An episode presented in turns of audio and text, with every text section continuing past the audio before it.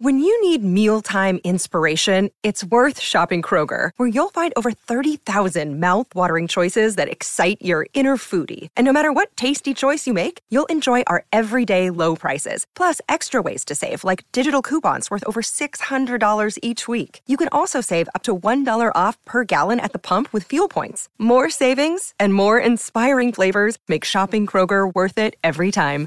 Kroger, fresh for everyone. Fuel restrictions apply.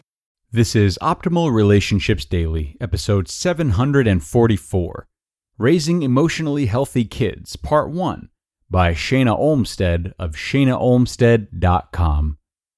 Hello, everybody, and welcome to the show where I narrate content that helps you improve your relationships. I am Greg Audino, the host here on ORD. As you know, there are many different types of relationships, so tune in for episodes on dating, friendships, self worth, family life, and a lot more. And of course, parenting is one of the major relationships in our lives, so we wouldn't want to ignore that now, would we? That's why today we are going to be covering an article about raising emotionally healthy kids, which you really can't talk about enough.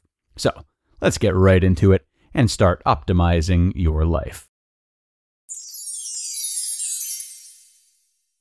Raising Emotionally Healthy Kids, Part 1 by Shana Olmstead of shanaolmstead.com.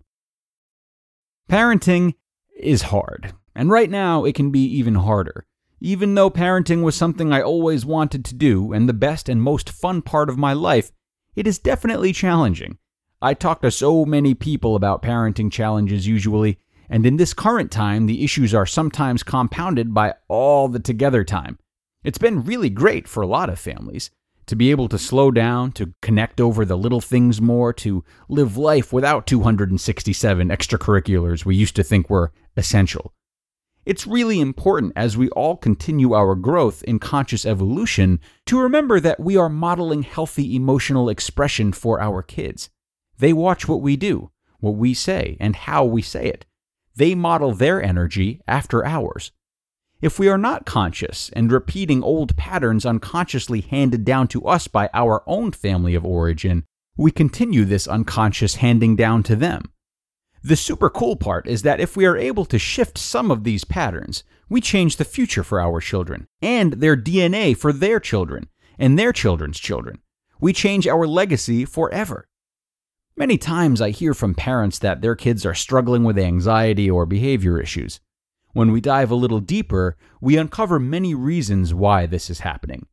One common pattern I see is a parent who learned in their own child to be a good girl or boy by not disclosing if they had difficult emotions. They may have cried to their parents once, had their parents shut down or invalidate their experience, and unconsciously learned to never ever do that again because it hurts too much.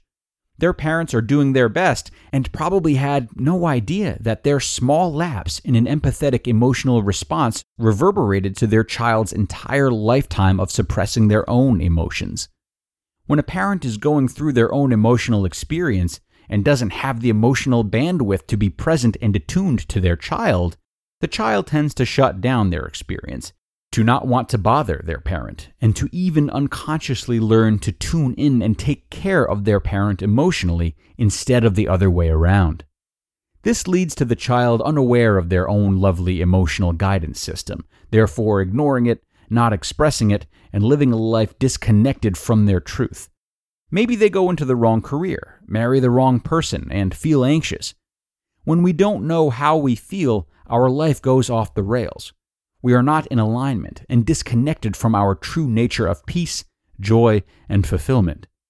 When a parent doesn't know how to deal with their own feelings, it usually leads to them not knowing and feeling uncomfortable with handling their child's emotional experiences as well. Some ways to attune your children to allow them to feel their feelings and grow up valuing, respecting, and listening to their own internal guidance system are Number one, respect them as people with boundaries. Kids are people too. I know most of us understand at this point that the authoritative style of parenting doesn't work if you want to maintain a healthy connection with your kids. We can't just yell at them and order them around unless we want them to rebel, to lie, to hide, and to shut us out of their internal world. We have to attune to their energy and remember that they are individuals that deserve to be respected and honored, even while we have to make them clean their rooms. For example, rather than yelling at my teenage son through his bedroom door to come out and help unload the groceries, it works much better if I knock on his door and ask if he can please come help. His energy is much more willing, my energy is more peaceful without having to feel his resistance, and everything goes much more smoothly. Number two, lighten up the energy. I also have a 16 year old daughter. I remember being 16 and the drama and yelling and rebellion that I was feeling at that age. I also remember my mom warning me how difficult my daughter would be as a teenager when she saw how strong and willful she was as a toddler. And yes, she was and is definitely a strong willed, powerful Scorpio soul. She has been one of my greatest teachers of patience, confidence, and love. While we are not perfect, we are very emotionally connected, and keeping things light is a big part of what works for us. We often laugh about each other's stressful moments afterwards. Rather than tiptoe around it like a lot of people, and how I grew up, we call each other out and laugh about it instead.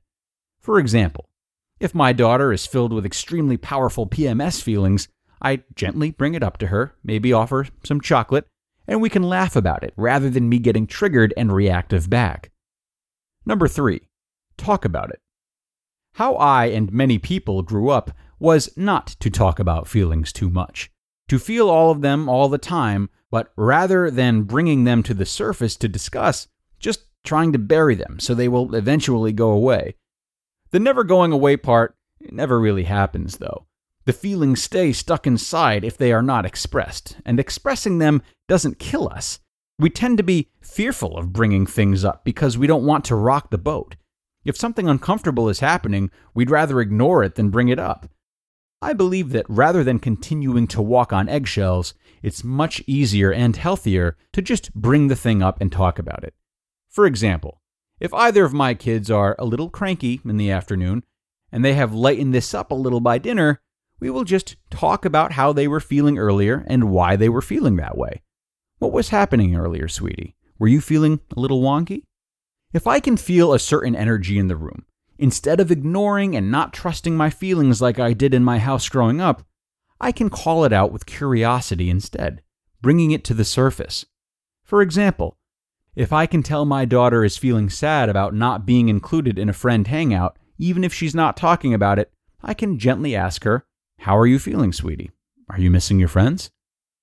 The more we can help our children become comfortable with discussing feelings now, the better they will get to know themselves, and the better they will be at emotionally connecting to others in their relationships as they grow into adulthood. I have some more tips for next time. I hope you have fun practicing these for now. Bottom line, doing your own internal work is the absolute best parenting tool you can have. You just listened to the post titled Raising Emotionally Healthy Kids, Part 1 by Shana Olmstead of ShanaOlmstead.com. Wonderful read from Shana today. Thank you so much to her for that. And do note that part two is on her website if you like what you heard and would like to read more. What totally jumped out at me was that she referenced how a singular event, a singular instance of a lack of understanding, could be enough to shape a child's life, and how they proceed in similar situations as adults. That is so true. Trauma does exist in a million different degrees, and I would guess that we could all rack our brains and come up with very small, seemingly insignificant instances from childhood that for some reason have stuck with us all this time. I certainly can. So, when we can grasp how these small singular events can be so impactful, it reinforces how incredibly important it is to approach all interactions with children gently. Will you probably slip up as a parent even if you're conscious of this? Of course you will. But still, do not tread lightly. That's enough from me, everybody. Let us wrap up today's episode. Thank you so much for listening today. Have a terrific day, and I will see you again tomorrow with our final post of the week, where your optimal life awaits.